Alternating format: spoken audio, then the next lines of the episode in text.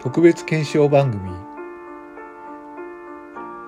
フィーラーについて考える今日は特別講師に大学教授心理カウンセラーの指山指夫先生をお招きしてフィーラーについて考えていきたいと思います。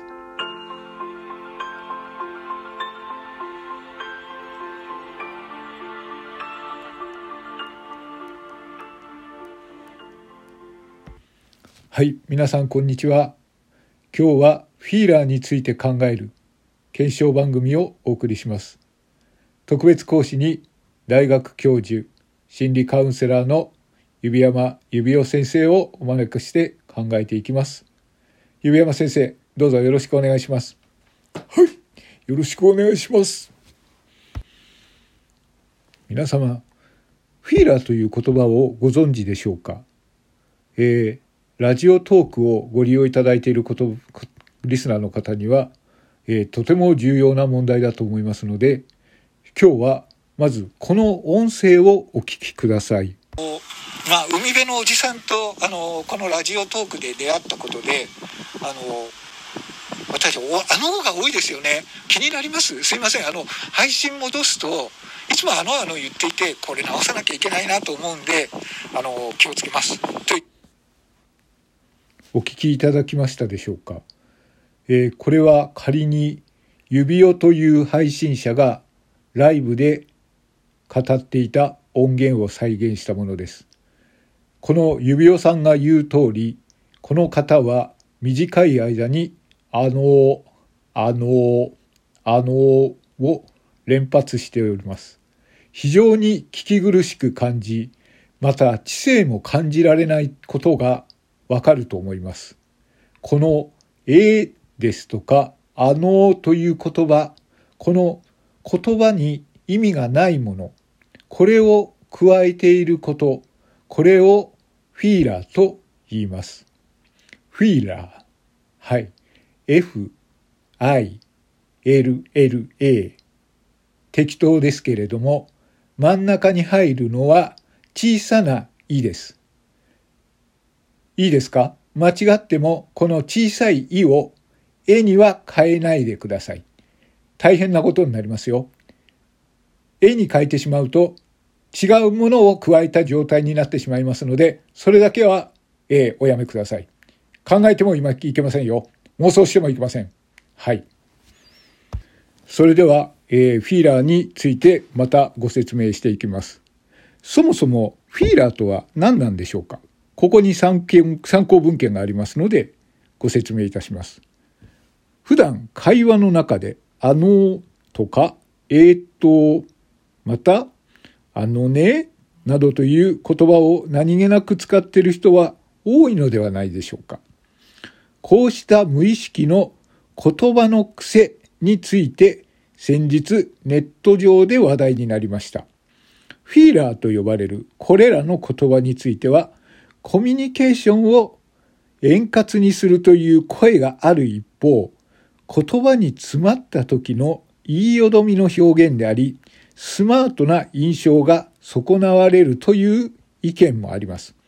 先ほどの仮に Y という発信者、この方もこのあのが多いため、全く知性を感じられないという状況に追いやられていると思われます。この会話によって自分の知性を妨げるフィラー、これについて今日は心理カウンセラーの指山指夫先生にお伺いして考えていきたいと思います。指山先生、よろしくお願いします。指山先生、フィーラーの働きについて教えていただけますか？はい。えー、フィーラーは言葉や状況ごとに様々な働きをしており、一概には述べることはできません。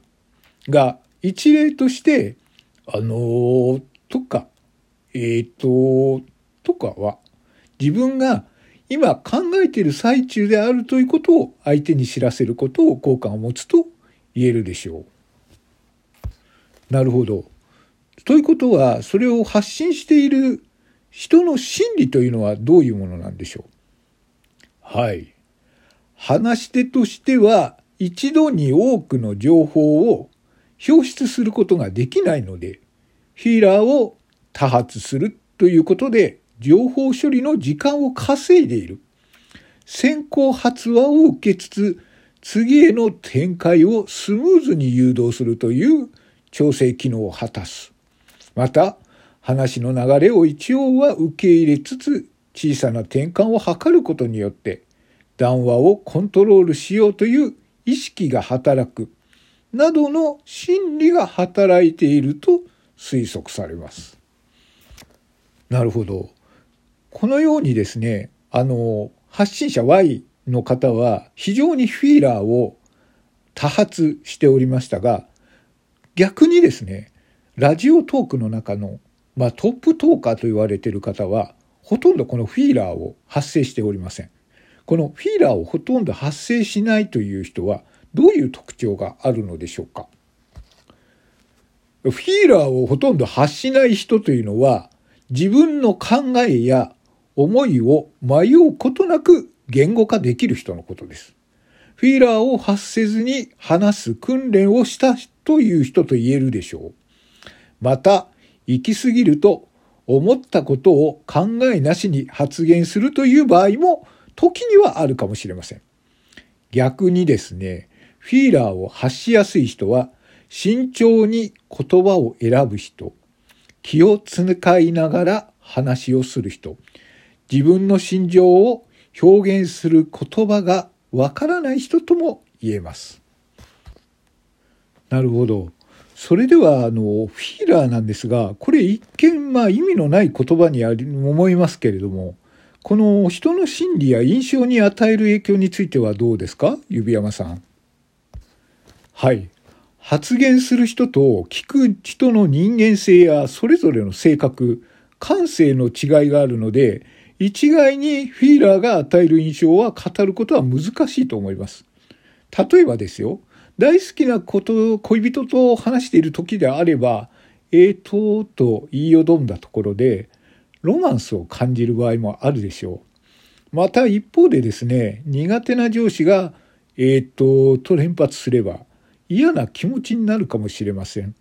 このまた、えーとという言葉についてイライラすると感じる人もあれば、少し言いよどんでから要件を言ってくれた方が、心遣いを感じて好ましく感じるという人もいます。なるほど。一概にフィーラーが悪いとも言えないんですね。なるほど。それはじゃあ相手によっての相性によって使い分けた方がいいかということですね。逆にフィーラーを使うべきではない場面というのはどういうところですか？まあ、フィーラーはですね、まあ、結構あの特別な愛情表現でありますから、ええ、ですけれどもこれはまあ関係性の高い方にだけ使ってほしいと思います。例えば公衆の面前ではフィーラーは使うべきではありません。わかりますね？あのフィーラーは非常にあの口の使い方にもテクニックがおりますので、それを使うことによって愛情表現という方もおりますが、えー、デリケートな話ですので、あの、使うところの TPO、使い方、下遣いは気をつけていただきたいと思います。指山さん、あの、フィーラーについて聞いてるんですけど、ちょっとなんか下遣いとかわけのわからないこと言ってるんですけど、今の話は、何だったんですか？ああ、ご、ごめんなさい。フィーラーの話でしたね。いや、ごめんなさい、ごめんなさい。私、ちょっと今、違う、あの、話をしてしまいましたね。え、あの、これ、こはさっき、後で、あの、編集しておいていただけますか？はい。あの、フィーラーはですね、まあ、あの、使い方によっては、柔らかい印象を与えたいので、えー、と言ってみようかなとか、ハキハキしている方が感じてほしいというので、フィーラーを減らす訓練をしてみようかな。そういう自分の目的に合った使い方をするといいですね。なるほど。自分の目的に合った使い方が好ましいと。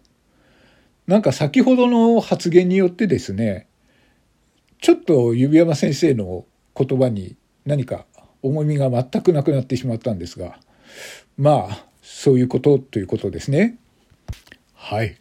えー、フィーラーは、まあ、ない方がいいという方もいますけれども、まあ、場合によっては、フィーラーを使った方がいいこともありますので、TPO に合わせてフィーラーをお使いください。愛情も深まると思います。はい、ありがとうございました。えー、今日はフィーラーについて指山指夫先生でした。ありがとうございました。